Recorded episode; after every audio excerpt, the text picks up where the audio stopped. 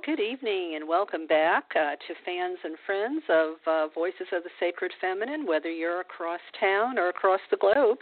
I think I have a great show for you tonight. Um, our topic is Finding Life's Sweet Spot Amidst the Chaos uh, with Briana Borten. Uh, tonight, Briana, uh, co-author of The Well Life, will chat with us about how to get our lives back under control if you've lost the reins and want greater satisfaction. Uh, this is the episode for you if uh, you can't see uh, the way out of an unhealthy job, relationship, or, or uh, poor self-image. Uh, Briana will suggest meaningful steps to give yourself um, a total life makeover. Uh, you'll learn how to define your superpowers and cultivate a positive mindset, and why moving forward might call for def- a defining of what you want from life. In this time of angst and chaos, here is the perfect show. So you want to stay tuned in because we'll be chatting about that in just a few minutes. And if you're new to the show, uh, I'm your hostess, Karen Tate, um, honored to be named one of the thirteen most influential women in Goddess spirituality and a wisdom keeper of the Goddess spirituality movement. And I thank you for taking your valuable time tonight to be with me and uh, my wonderful guest. And um, I uh, warmly invite you to partake of the sharing of this show and all the um, wonderful past shows that live in the archives. And I know um, many of you have lovingly called these archives a treasure trove of wisdom for our time. So um, my thanks to you.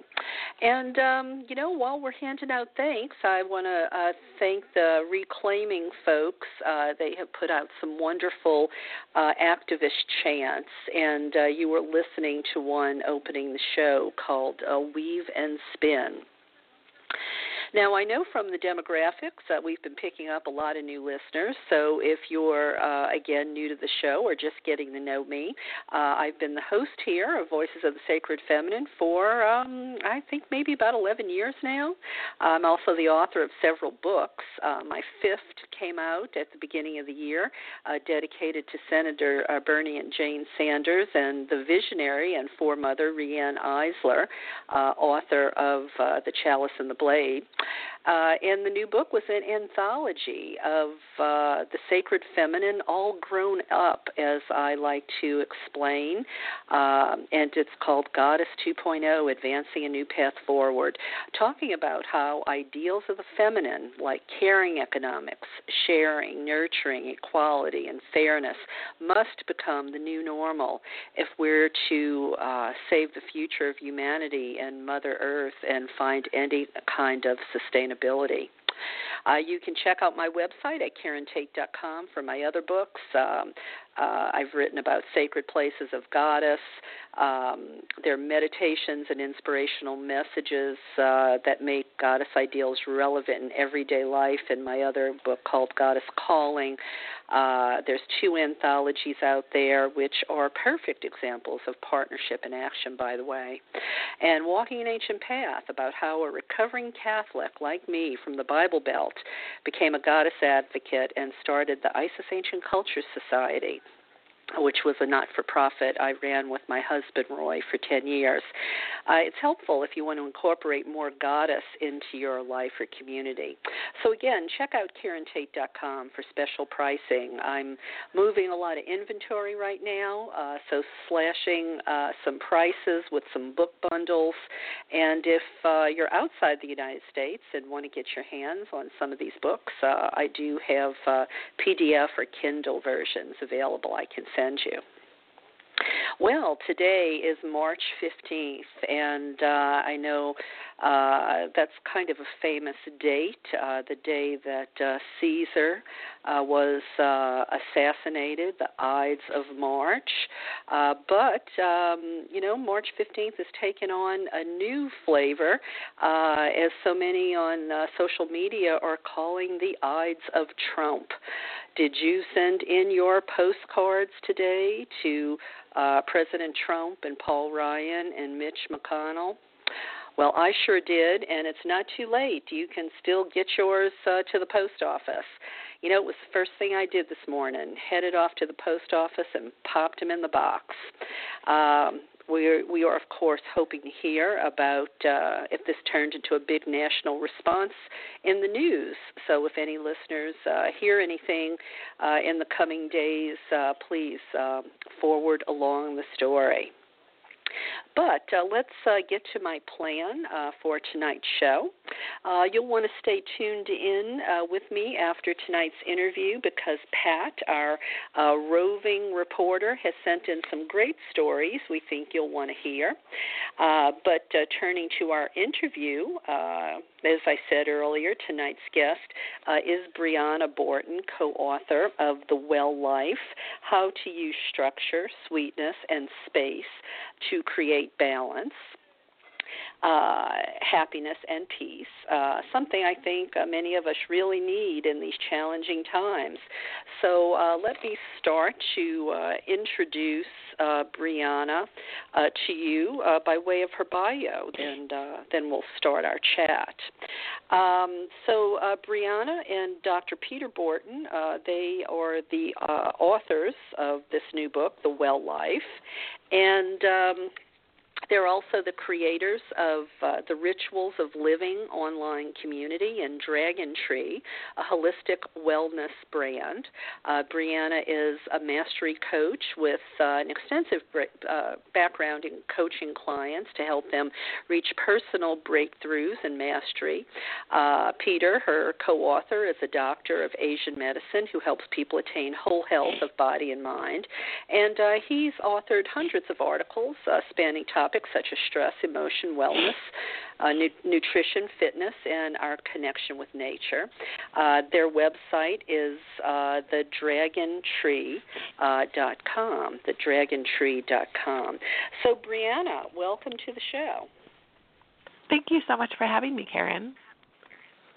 Um, well, you know, um, most people, uh, you know, their lives, uh, sometimes they get swung off course. Maybe they can't fathom, you know, how to get uh, life back under control. Maybe they can't see their way out of an unhealthy job, uh, poor self-image, relationship.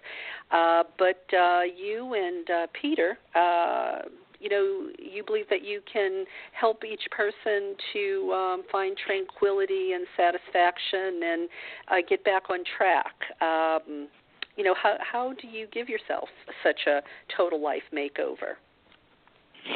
Yeah, I mean, what we had seen was that so many of our clients and friends were struggling with, you know, like setting and getting goals or creating balance in their life or having meaningful relationships. And at some point, we realized how many people were asking us again and again how we do it. Like, how do you do it? Like, you seem happy, you have a lot of stuff going on, and yet you're calm and peaceful and really feel like um, there's a different energy to be around you. And we really didn't realize that we were doing anything that much different than everyone else until these inquiries were coming in so much. And it really is when we decided to stop and take a look at our lives and the lives of our clients who we had helped do these things as well and see, like, well, what are the actual elements that are involved in creating a really balanced, happy, and peaceful life? And so as we are looking at that, I think that because we come from systems of medicine that are very elemental in nature, we ended up coming to an elemental system. And the elements that we came to that really support this are the elements of structure, sweetness, and space, and using these elements throughout your life and applying them in different ways and making sure that they are in balance for you so that your whole overall life feels balanced and happy. Well, you know, I, I know, I you know, we always hear, you know, you want to have your, uh, well, we call it sometimes, you know, I teach partnership classes, and it's partnership with yourself, um, you know, having yourself uh, in balance, your body, your mind, your spirit. And, you know, this feels like this is a compliment to that. I, I think in the materials you sent me, you equate the uh, sweetness with feeding your soul, structure. Uh, you, that's your intentional framework, and space is the purposeful time for reflection. Um, did you want to speak to that in a little bit more detail, maybe? Yeah, so I can talk to you about each of those elements. So um, I'll start with sweetness because that's what you started with. Um, so sweetness is all of the feel-good, soul-nourishing, really enjoyable things that we do in our lives. And one thing that we noticed a lot was people delaying sweetness. So whether or not they just delayed it till the end of the day, which is like often the best case scenario, or they delayed it till the weekend, or they delayed it till their vacation, or they delayed it to retirement. Um, but lots of delaying of sweetness is one of the things we noticed. Not no one not valuing it, which is a good thing, but just a lot of delaying it, which is actually a sign of not valuing it as much as you think you do. So we really encourage people to schedule sweetness into every day so that every day you're doing something that feels good, whether that's like having dinner with friends or making music or doing art or, you know, enjoying a sunset, something that really nourishes your soul, because these soul-nourishing things really do help us have energy for all the rest of our lives. So that's the first part of sweetness, is the actually scheduling it and doing those things. And then the second part of sweetness is really bringing your attention to what is sweet already, or sweetifying your life no matter what you're doing. And in order to do that, we really encourage people to become more present in every moment, because there's actually a lot of sweetness in every moment if we just slow down and pay attention. And so this means that we don't have to delay sweetness ever, because there's not just these extra sweet times of, you know, making art. It means that even when we're doing Excel spreadsheets, we can make it a sweet moment because we're present with why we're doing it. Maybe we've made ourselves a cup of tea that we enjoy, or cozy, or in our cozy clothes, something that makes us feel like there is a sensorial enjoyment as well, really helps us a lot, often make something more sweet than we originally felt it was. So sweetifying life is also something that we really encourage people to do so that you can enjoy what is happening right now, because we are not guaranteed any future moments. So we might as well really enjoy the moment it, we're in right now. So well, that makes a lot of sense. You know, that, that that idea of, you know, stop and smell the roses, live in the moment.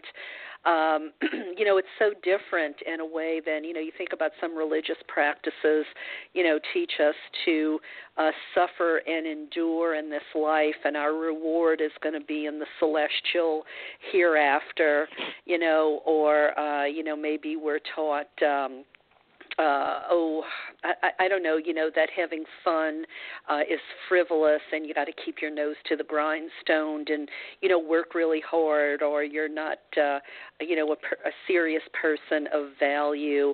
And, you know, I think I, I, I think um, sometimes those are um, sad uh, ways to live a life, you know. Um, it, so I think sometimes people don't hear often enough, well, what about the quality of your life? And I think that's what you're saying with this sweetness. Yeah, definitely. I mean, I think that, you know, what when we look at successful people, we often just measure success by the amount of money somebody has, which is a severe lack of uh, foresight to think that money is the only thing that would make somebody successful. And I really would love to see more people really celebrated for enjoying life. Like, isn't that really success? Like, if you're enjoying your life, that seems to me right. like one of the biggest degrees of success you could ever earn.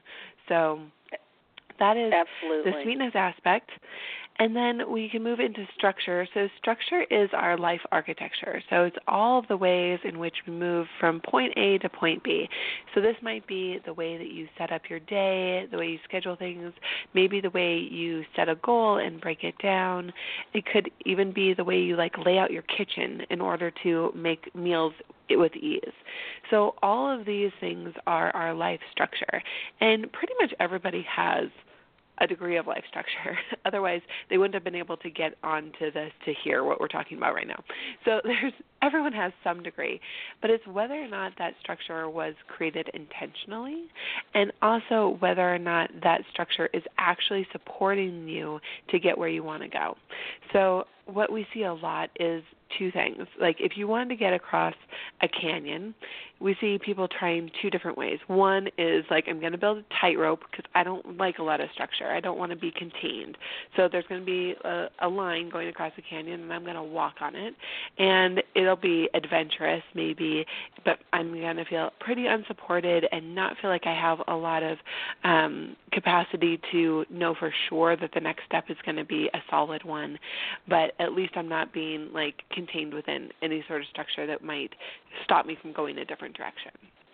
So okay. That's like the shoestring method, a very light, very light on the structure, um, very big on the space, which we'll talk about in a minute. Um, and then we see other people with their structures, and this happens a lot too, where it's like, you want to get across the canyon, I'm going to build a cement tunnel. And I'm definitely going to get there. I'm going to army crawl my way there. There's going to be no view along the way, but I'm definitely getting there because I'm just going to put my nose to the grindstone like we talked about and just get there. And this ends up with a lot of people that are really not enjoying life very much. They're definitely getting there, but their structure is like so so overcome, overwhelming their life that they don't have any space for sweetness and any space for more connection. And they or also spontaneity. tend to... Right, or spontaneity. spontaneity. Like they don't see that there's yeah. any other way to go either because they can't see anything mm-hmm. besides what they're in. And if the wind blows too hard, it like it cracks that cement, right? So if anything changes, their like cement tunnel, it does not really, isn't flexible. So if anything happens that they aren't expecting, they can often crumble in their plan and then fall to the canyon floors. So what we really are hoping for people is that they'll learn to create bridges, like really elegant, gorgeous bridges across canyons that you can see around. You have a beautiful view. It will get you where you want to go. If the wind blows, it's flexible, that you can go move through life with a elegant structure that really supports you in going where you want to go. And so in a really practical way in our daily lives, this means, you know, learning how to maybe create a goal and break it down into a plan in a way that is going to get you towards that goal, but also has enough flexibility so that, you know, if you aren't able, if you get sick for a day, you don't just like crawl under a rock. You like get up the next day and see how you're doing and you refresh your plan and, you know, that you have some flexibility mm-hmm. there as well. Yeah, be kind to yourself. You know, it doesn't have to be so rigid and you feel like a failure if you uh, kind of, you know, uh, the, the plan fell apart one day. Yeah, exactly. Um, okay, and then the third is space, uh, purposeful time for reflection. Talk a little bit about that. Yeah, so space is what I feel like one of the hardest things to talk about in like words, because a lot of it is this connection to something bigger than ourselves. So whether that for you is like God or divine or nature or your highest self, whatever that is, there is the ability to connect to this, and so few of us nowadays are taking the time to do that. And it really hinders our ability to let something in that is different than what our minds are thinking. So one of the ways to think about it is like if you're wanting to have something more than what your conscious mind is capable of, you have to actually create space in your conscious mind for your unconscious to come in. And that space is created almost always by meditating. So meditating is a great tool for creating space. You can also do it through prayer or walks in nature or just being still. But all of these allow us, it's actually like that's very um, clear time for practicing creating space is our like meditating or praying or being in nature. But they also have the great benefit of creating space overall. So you may have heard the idea, like if you don't have time to meditate for an hour a day, meditate for two hours, because it actually creates more space and time in your life. Everything kind of slows down. I think most people that have had an experience of getting into regular meditation, it doesn't usually happen after one or two times, but after a long time of regularly meditating, You just have so much more space in your life between having the thought and maybe reacting to that thought, so that you can really be in charge of what you say rather than reacting. Or, you know, hmm. between having, uh, you know, between if you wanted to say, like, Uh, do something that felt very inspirational, and you sometimes you can have that like real quickening of our hearts where it almost feels anxiety, but meditating and other ways of deliberately creating space gives us the ability to actually enjoy that excitement rather than having the quickening that feels like anxiety. We're able to slow down enough to really enjoy that time, and, and this space is where creativity comes from, where we're able to get inspiration and innovation. So all of those these things that we are hoping for really, really come about by creating more space and connecting more to something bigger than ourselves. Okay, all right. And um, you say that we have superpowers. Um, so define our superpowers, if you will. Yeah, I mean, so we like to talk about people's superpowers as their core values. So if you can determine what your core values are, these are the things that will help us make decisions. They help us lead the way, and we're really able to um, at, like have a kind of, maybe the best way to say it is like a, like a road map. So if you don't know what your core values are, sometimes it's useful to look at, you know, what you value in other people, or maybe even what you've seen in yourself. If you look back and you think of the times where you were the happiest, looking at the kinds of core values that were present there. So they might be things like kindness or integrity or service or community, things like that there, where if you can identify, you know, maybe three to five of them that really, really light you up, so that you can then live your life coming from that place. Um, and then the next core value is knowing what your gifts are. So often we are spending so much of our time trying to fix, you know, what our weaknesses are. So, you know, if you're not a good writer, maybe you would spend a bunch of time, you know, taking writing classes and doing other things, where instead maybe you are really good at something else. Maybe you're really good at accounting. Instead of, you know, trying to become a better writer, you should just focus on your strengths and just become an amazing, like, like mind-blowingly good accountant. And so we encourage people, you know, if you have a weakness that is actually inflicting your life with negativity, maybe you, like if you aren't a good listener, or, you know, you have anger issues, then yes, those are weaknesses worth looking at. But in general, like when you're going forward in life to bring yourself forward, we encourage people to bring their gifts forward. So whatever is your strength, really try to uh, strengthen your strength and be able to bring that more into the world, because it's different than everyone else's, and as we do that, we're able to really serve the world in a really big way. Um, and then well, the and I would imagine that oh, I, I would imagine that would also make you feel somewhat empowered too, wouldn't it? And uh, you know, maybe give you the confidence to, you know, move forward, and uh, maybe challenges become easier, and um, uh, you know, as as you gain, uh, you know, experience or wisdom, and uh, you know, just confidence. Yeah, definitely. I totally agree. And then the last one is to define our life purpose. So our life purpose is one of our superpowers, and I think that it is, unfortunately, I think so elusive to so many of us, where we think, you know, people that are feel like they know their life purpose or are living their life purpose are just lucky somehow.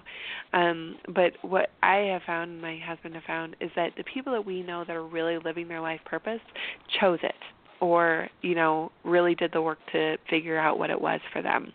And so we have a couple approaches in our book about finding out what your life purpose is, but I think a lot of it is taking the time to really explore even the idea of it for yourself, and then continuing to refine over time, because, you know, it, it does change. We we change all the time. We evolve all the time. And for me, I think I discovered, like, or chose my life purpose at about twenty, and my life purpose isn't super different than it was then. I mean, it's a little different. I've refined the wording and the, like, where I'm going with it, but it's really helped lead me on a path that has been really nourishing for me in so many ways. So would you say um, also to uh, Briana that that life purpose, um, you know, you can give yourself permission to let it shift and morph, because what you think your life purpose is at eighteen or twenty or twenty-two, um, I would imagine might look different at, you know, thirty-five or forty or, you know, sixty. Yeah, definitely. And I think that the other thing is that it can be kind of broad. So it doesn't have to be like so specific. Like your job is probably not your life purpose. Your job might be like in support of your life purpose, and that is great.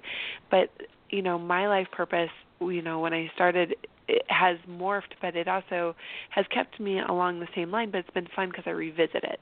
So, you know, if you mm-hmm. do it when you're eighteen and then you do it again when you're sixty, that might seem like dramatically different, right?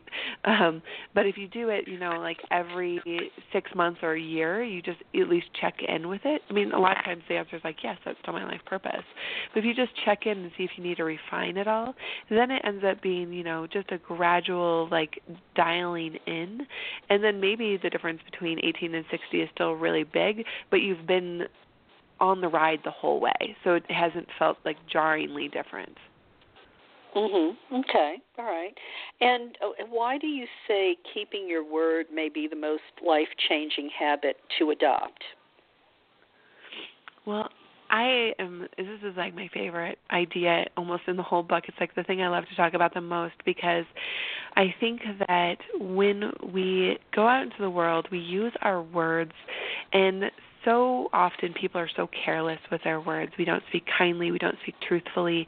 And when we start to speak truthfully and kindly, then our words can really shape our lives. I actually feel like there's a lot of value in even just the sounds that we're making aligning with what is happening in our spirit. So if we are saying one thing, but truly not either believing it in the moment or not going to back it up later, then our words start to become very hollow. So, you know, maybe you, maybe somebody wants to open a cafe, but they have had a, you know, a decade of of moments with their friends and with themselves where they have said that they were going to do something and didn't do it. You know, I'll pick you up at the airport and then you like are fifteen minutes late, or you tell yourself you're going to work out every day for the week and you don't ever even make it into the gym. All of these little ways in which we degrade our self-trust and in ways we degrade our trust that other people have for us. Therefore, when we go to like open that cafe, nobody's behind us because nobody trusts in what our words are, including ourselves. And I feel like it's actually ourselves that are the biggest, is the biggest shame to not trust in our own words, but we're the ones there all the time, knowing when we break our agreements, knowing when we say we're going to do something and we don't do it. And so as we start to refine our words and to keep our agreements, doing what we say we're going to do. And of course, like life happens, sometimes things come up. And if things come up, we adjust, right? So we clean things up, we apologize, we make things better by actually stepping up and taking responsibility for the fact that we did break an agreement. And then as we do that, we start to see in ourselves, oh yeah, I can trust myself. I have seen that I do this. I, every day for the last week, I have kept all my agreements with myself and with other people. And other people start to see it too. So they start to think like, oh wow, whenever, when she says she's going to do something, she does it, you know, like if she says she's going to be there, she's there. If she says she's going to, you know, start this class, she starts that class. So then if that person then says, I'm going to go open a cafe, people will get behind her. They'll come and they'll paint the walls. They'll, you know, help do the things because they know it's not just a momentary thing. It's not just a, a thought, a passing thought. It's really like aligned with something deeper that they can get behind.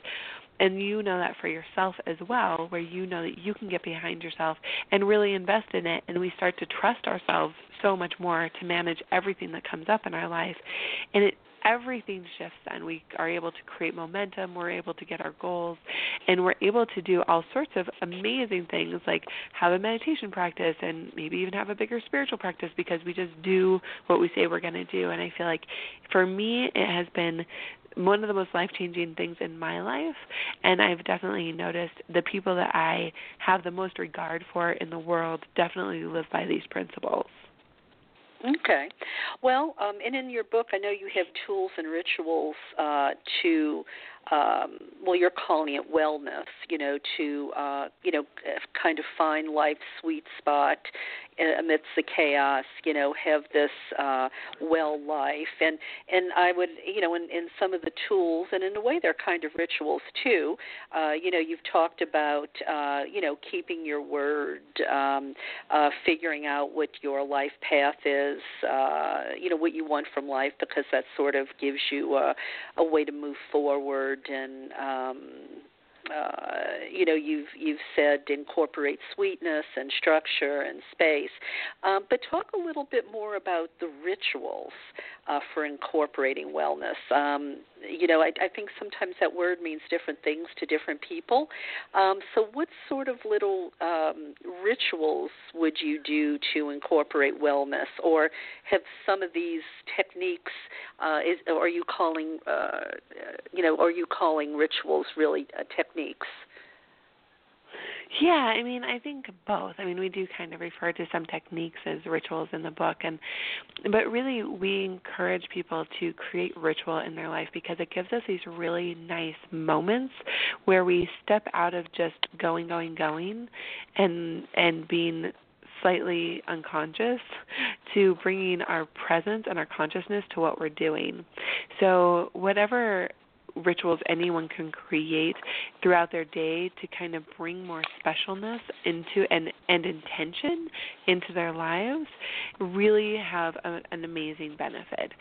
So one of the things that I encourage people to ritualize all the time is planning, because planning is such a useful thing to do if you want to have, get the goals that you want and not the goals that are like thrown at you by the rest of the world. So ritualizing planning by making it a special, separate thing. You know, maybe that's lighting a candle or playing nice music or having some way in which you open and close the ceremony.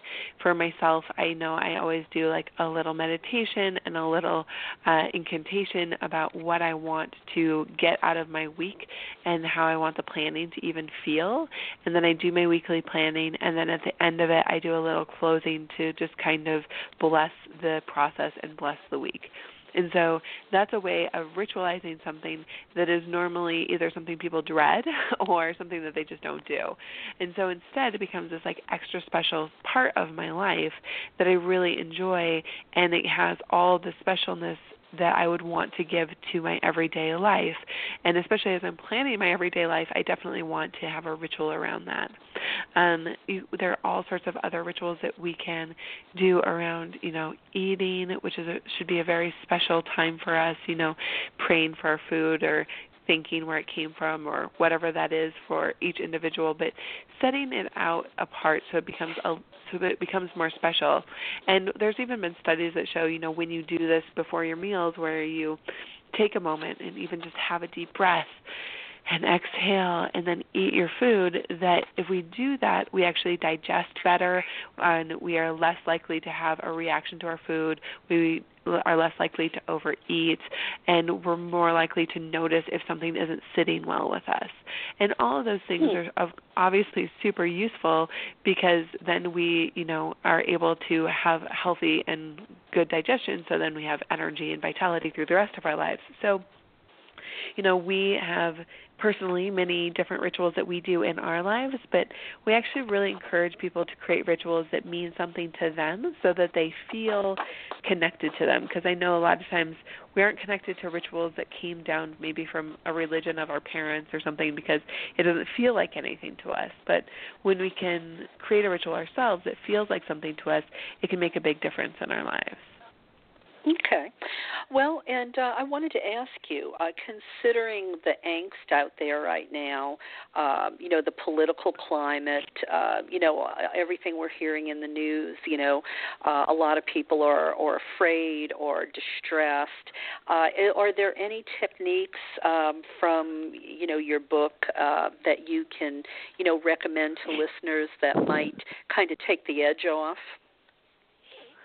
Yeah, I mean, I feel like, number one, I just encourage people to meditate. I know it's like, especially when our minds are so full of all the craziness, it can feel really challenging.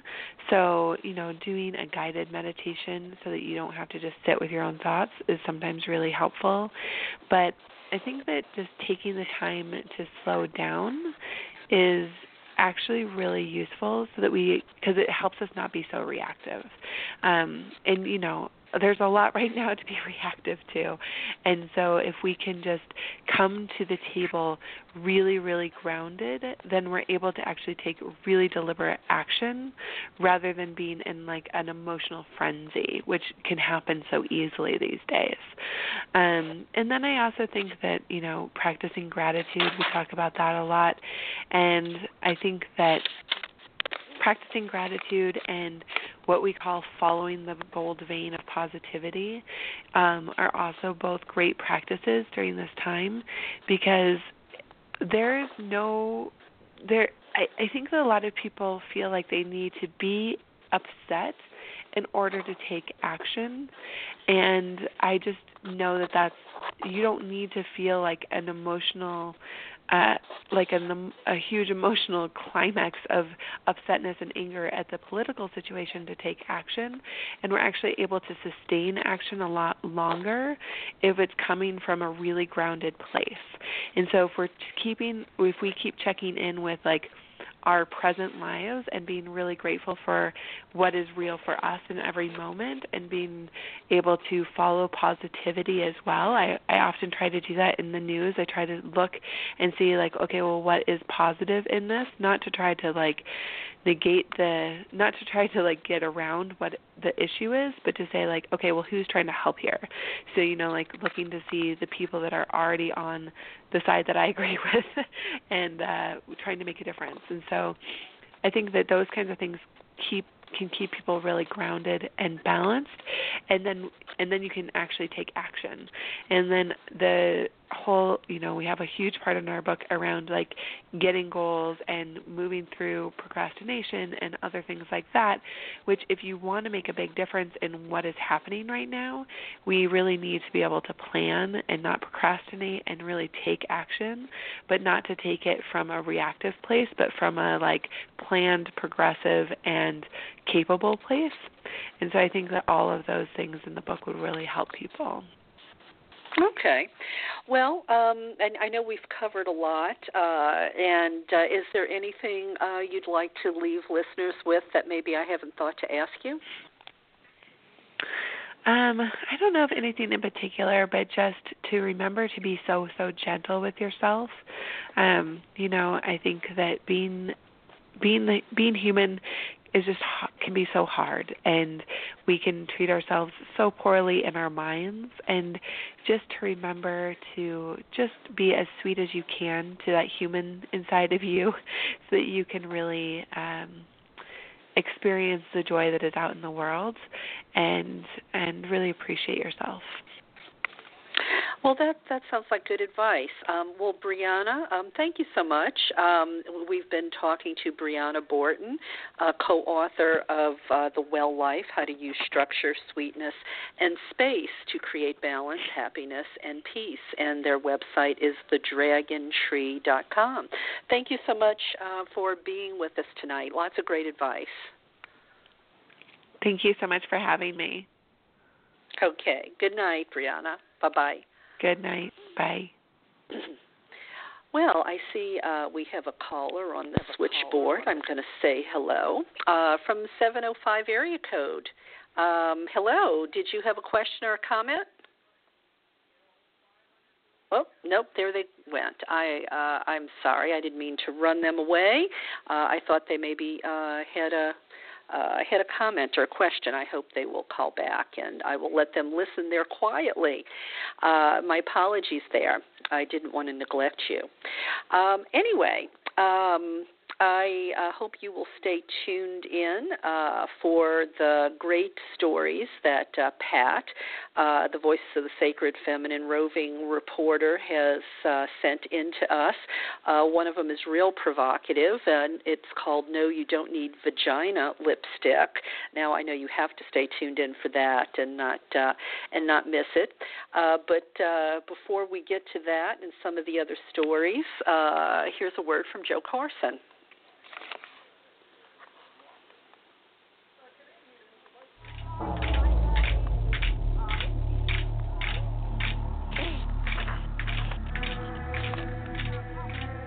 Most people see humankind as really separate from nature, separate from the earth. I'm as much of this earth as a rock or a tree is. I came out of it. This, this is my mother planet. I grew out of this earth. As long as we conceive of divinity as above us or outside of us, or that our bodies are somehow less divine than spirit, there's no way that we can change our course.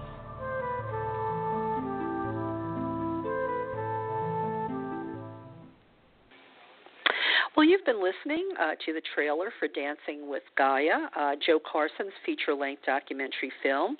In it, she interviews fifteen visionaries and teachers about earth energy, sacred sexuality, and the return of goddess as Gaia. Joe traveled to ancient sacred sites all over Europe and the Mediterranean to shoot this great film.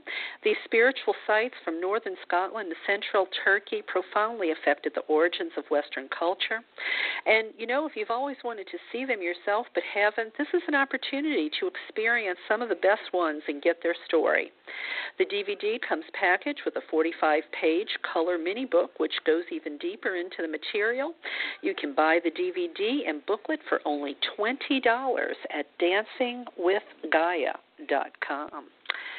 And um, just to start uh, sprinkling in some of these uh, stories from Pat, our roving reporter, um, I teased you with the one uh, titled No, You Don't Need Vagina Lipstick. Uh, so this is something completely uh, ridiculous, but uh, kind of fun. Uh, it uh, this is from uh, Huffington Post, actually. Uh, it says, it seems plucked right off the pages of Gwyneth Paltrow's diary, but V-Magic Feminine Lipstick is a real and unnecessary product that promises to keep your vulva, quote, balanced, moisturized, and purified, unquote. It's made with organic avocado oil and honey. It claims to treat things like itch and discomfort or skin dryness or, quote, odor-causing bacteria, unquote, and ingrown hairs. According to Doctor Maria Isabel Rodriguez, an assistant professor of, of obstetrics and gynecology at Oregon Health and Science University, you really shouldn't use this either. She says, Uh, quote, while symptoms may be caused by yeast or hormonal changes, it is essential they be evaluated to rule out any chronic skin conditions like something I can't pronounce, which is patches of thin white skin or even vulvar cancer, she says. So unless you're dealing with an actual medical condition, your genitals are self-sufficient as they are. The vagina is virtually self-cleaning. It is supposed to have a natural smell, and symptoms like itching, discomfort, and unusual odors can be signs of a health issue that need professional attention. So, if you're having any of those symptoms, don't use vagina lipstick to cover it up. I think that is the, um, the uh, moral behind that story. Isn't that crazy? Um, they will try to sell us anything, don't you think? Um, then let's see, this next one. Uh, Abigail Adams would be proud. She did tell John Adams not to forget the ladies when creating the Constitution. All right, let's see what this one is about. Hamilton cast members donated their salaries from Wednesday night's performance on Broadway in honor of International Women's Day, actor Javier Munoz tweeted. Wednesday marked, well, that uh, last week, marked International Women's Day as well as the Day Without a Woman strike, in which women in the U S and around the world highlighted their contributions to society by expressing their frustration on social media, wearing red, and taking to the streets to demonstrate.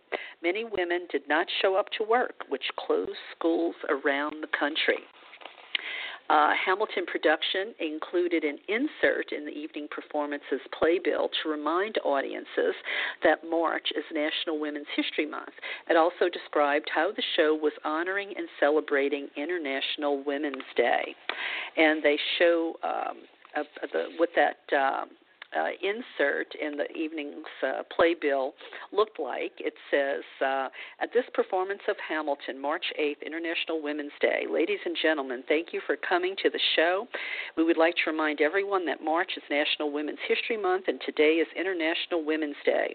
In support of all women everywhere, a group of us at Hamilton have chosen to donate our, our salaries from tonight's performance to Dress for Success, an international charity that supports women entering the workforce. We thank all the women in this building for being here today and celebrating with us. The mission of uh, Dress for Success is to empower women to achieve economic independence by providing a network of support, professional attire, and the development tools to help women thrive in work and in life. And their website is dress for success dot org. Uh, you can actually donate clothes to your local Dress for Success um Uh, chapter. You can just go to uh, www dot dress for success dot org backslash affiliate list uh, to find the affiliate nearest you. Um, This group has been around for decades and provides clothes to women who can't otherwise afford the kinds of clothes they need to enter a workforce, including a professional one. Many women uh, have been able to gain better jobs because they had the clothes.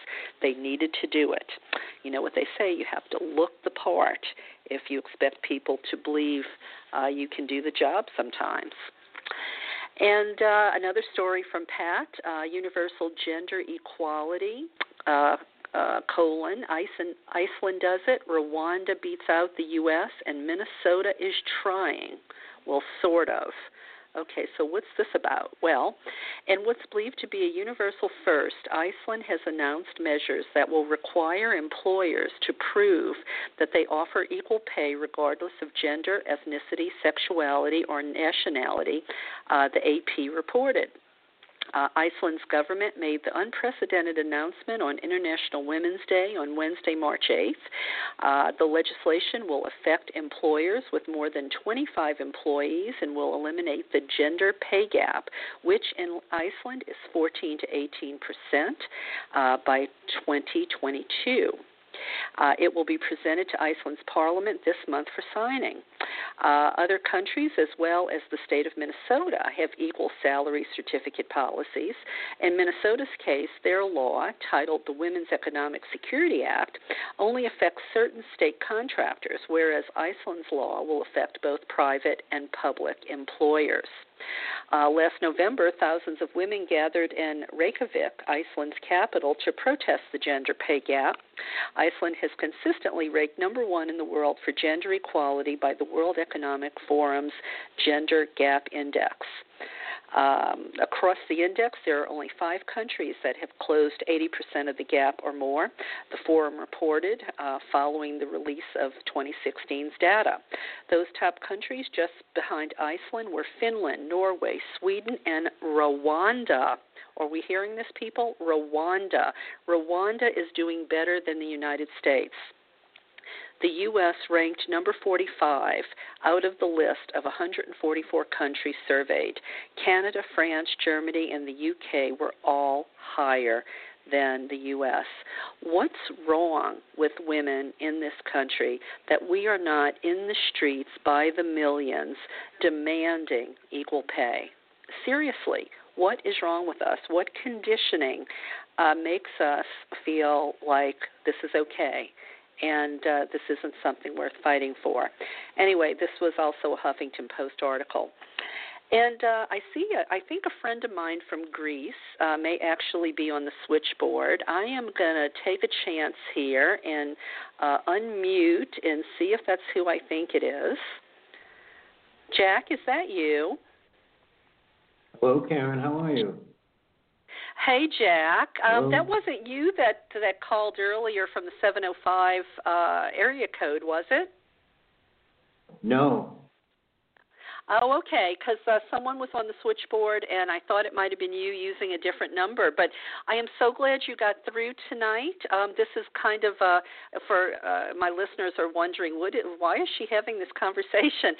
We are actually testing our, uh, our uh, I, I guess, our technology to see if uh, you can get through to the show again. Uh, Jack, uh, Jack tried to call in a few weeks ago, and we, he just couldn't get through. There was that very day a massive telecom snafu on the east coast of the United States. I think that's what caused it. Okay, well, you know, you might have been right. And, uh, you know, ordinarily uh, Blog Talk is pretty good about letting us know about problems like that. And I sent several notices to them asking if other hosts had trouble um Uh, you know, having their guests call in, and they didn't even bother to reply. So I'm sorry for the inconvenience, but, you know, I, I'm glad to know it was just a temporary glitch, and we're going to be able to get you back on the show. Me too, Karen. I'm looking forward to the next one, probably in May, about Native American and early American culture and history, huh?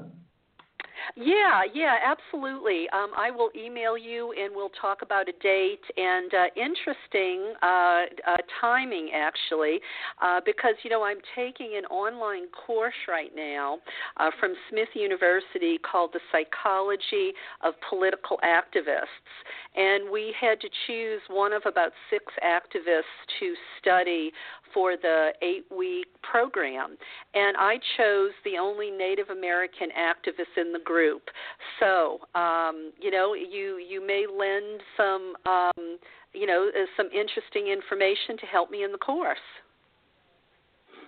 Uh, good for you. Good choice on that one. And, and I think it's important, too, that we not forget that the Standing Rock uh, struggle is still going on and how important that is. It, it may seem like a small event, but it's saying to the whole world, we need to rethink this.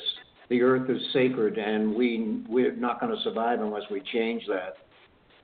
Uh, you know, you're absolutely right, and I, I uh, am embarrassed to say I have not been keeping up with Standing Rock. I thought uh, all the protesters gave up and went home, but I don't know if that's actually the case or not. So um, do you, do you happen to know? Have you been following it closely? Uh, I wouldn't say too closely, and I don't know anyone directly who's been taking part, but I think the last I was able to find out was that there is still a, uh, a determined core of people there who are determined to stay there until they're sure that their land is safe. Well, I, uh, you know, I wish them all the success. I know when Donald Trump got into office, uh, you know, he signed some papers that uh, enabled everything to move forward. And, uh, you know, I think the movement kind of lost its steam uh, when we went through the holidays. You know, we had those thousands of and thousands of people out there. The holidays came, the winter came, and, uh, you know, I think a lot of the people, you know, packed up and went home. And, uh you know, it's, it's unfortunate. I mean, it's hard to sustain those kinds of things. Well, that's true, but especially in the face of a of a, uh, a judge's order uh, after Trump got into office that they had to vacate the area. Yeah, yeah, and um, it, yeah, I mean, and, and there were lots of stories about the abuse that the uh, the activists out there were taken from the local police, and uh, it, it was really uh, horrendous. It's it's a shame uh, what those activists went through, especially when it seems to me, from what I know about the situation, you know, they have uh, they have what's right on their side, you know, because that's their sacred land, and like with so many of the Native American treaties, um, you know, they're they're just, uh, you know, as, as my activist that I'm studying would say, her name is Katsi Cook. Uh, she's associated with the Iroquois and Mohawk people. She said, you know, all of the treaties that the Native Americans signed with the government, they're not worth too much. You know, they're they're you know they're they're in the piano um, in the piano case, uh, but you know they're they're you know pretty worthless. You know, they're not worth the paper they're written on because the government doesn't honor its um, uh, its obligations. No, and it doesn't even honor its own words, because uh, it came out uh, be, as the dis- protesters were mostly dispersing, that that uh, people within the oil company said, you know, maybe we better relocate this somewhere else, because they know there's going to be a spill. They know there's going to be, and they don't want the bad P R that that would come with. Yeah, yeah. Well, Jack, um, I'm so glad you called in tonight. Uh, I'm glad our, we know now our technical problems are uh, behind us. But, but you know, it turned yeah. out that, um, that you know, I was sorry we didn't get a chance to do your show. You know, we will do it in the, you know, in, in the coming weeks here. But, you know, it gave me a chance to do a rather touching little memorial to, to um, our, our beloved uh, feline daughter who passed away, um, Isis. Uh, was her name, and we had her for twenty years, and she died about a week before your show. And, um, you know, so when I wasn't able to speak to you, I turned the show into a tribute to her. And, uh, you know, so what they say, everything is always perfect. Um, so, you know, well, we'll, I was we'll still, talk again. I, yeah, I Go was ahead. still listening that whole show, Karen, that night. I have two young cats now here in Crete, and I felt every word you said. Yeah, it it was uh, it it was uh, it, we're still raw. You know, what can I say? We love her dearly. I'm sitting here looking at a picture of her. Uh, you know, she's wearing a little Egyptian collar that a friend of ours made for her, you know, uh, her, her name being Isis.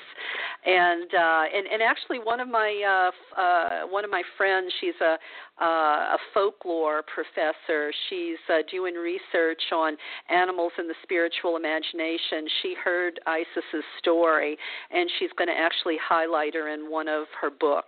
So, um, so she lives on, you know, she lives on.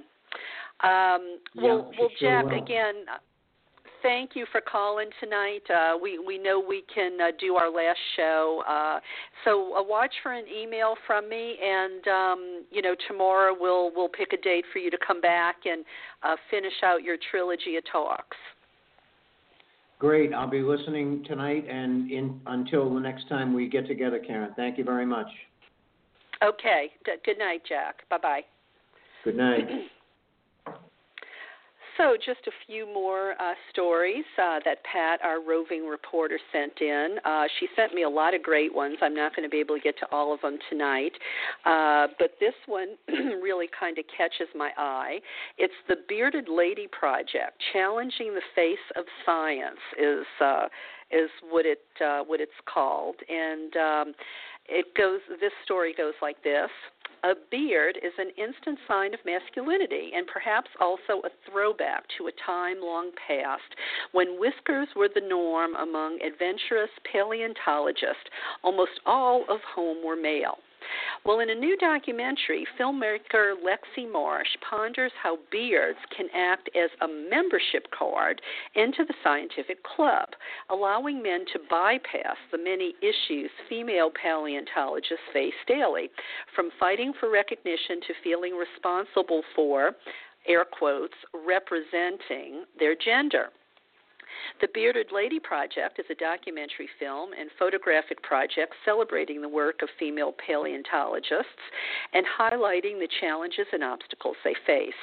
The Bearded Lady Project, Challenge in the Face of Science's uh, mission is to showcase women at the height of their career, and because of that, Uh, there haven't been a lot of those horrible discrimination stories. These people may have some scars, but it didn't permanently damage their careers. For a lot of these women, the first recognitions of a professional difference from men were usually after obtaining a P H D when they were completing, uh, competing for jobs. Before that, uh, there may have been little things that they were willing to overlook. Excuse me. I still have a tickle from a, uh, uh, a throat and chest problem uh, that goes back weeks. Uh, to conclude here, the filmmaker said, "We had one person at a major scientific meeting say that he was horrified to recognize so many of the women because he didn't realize how deep an issue it was." So anyway, if you want to know more about this, um, you can see the trailer for the film uh, if you go to the Bearded, the bearded lady project dot com. backslash trailers. Very interesting. Well, um, because I am getting to the point where it is getting difficult uh, to talk again tonight, I think uh, I don't have any other choice but to kind of uh, cut this a bit short. And I will be back with you next Wednesday. Uh, but I will close with uh, the show's mottos. Uh, the first is by the nineteenth century German philosopher, author Schopenhauer, Schopenhauer, who said, "All truth passes through three stages. First, it is ridiculed. Second, it is violently opposed. And third, it is accepted for being self-evident." And uh, before I go to the last one, Uh, there's one other little thing I want to share with you uh, from Laura Perry, and then we'll get back to Gandhi. The Minoans of ancient Crete, an egalitarian society where women were honored, where the sacred feminine was revered, where peace and prosperity reigned for centuries. Hi, I'm Laura Perry, and I'd love to help bring the ancient Minoans to life for you. Explore Minoan spirituality with my books, Labrys and Horns and Ariadne's Thread. Embrace your creative side with the Minoan Coloring Book. And discover the wonders of divination with the Minoan Tarot. You'll find all these at Amazon and other good online and local bookstores. Find out more on my website, laura perry author dot com.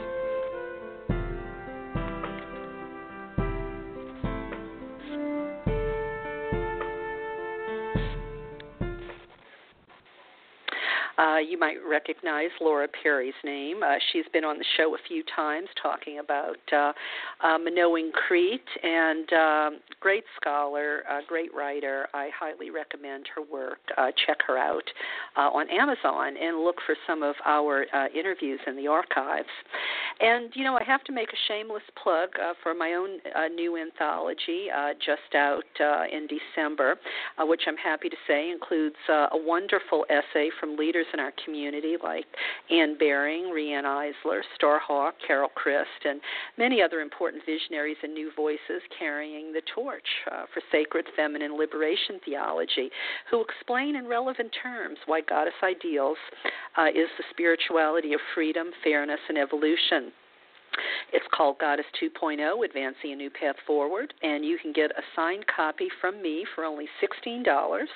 Uh, you can email me at Karen Tate one oh eight at c a dot r r dot com. That's Karen Tate one oh eight at c a dot r r dot com, uh, or go to the Goddess Store page uh, of my website, Karen Tate dot com, and you'll be able to be... Um, Uh, one of the ones to get a signed copy uh, and discover how uh, goddess ideals go way beyond what colored candles you use on your altar.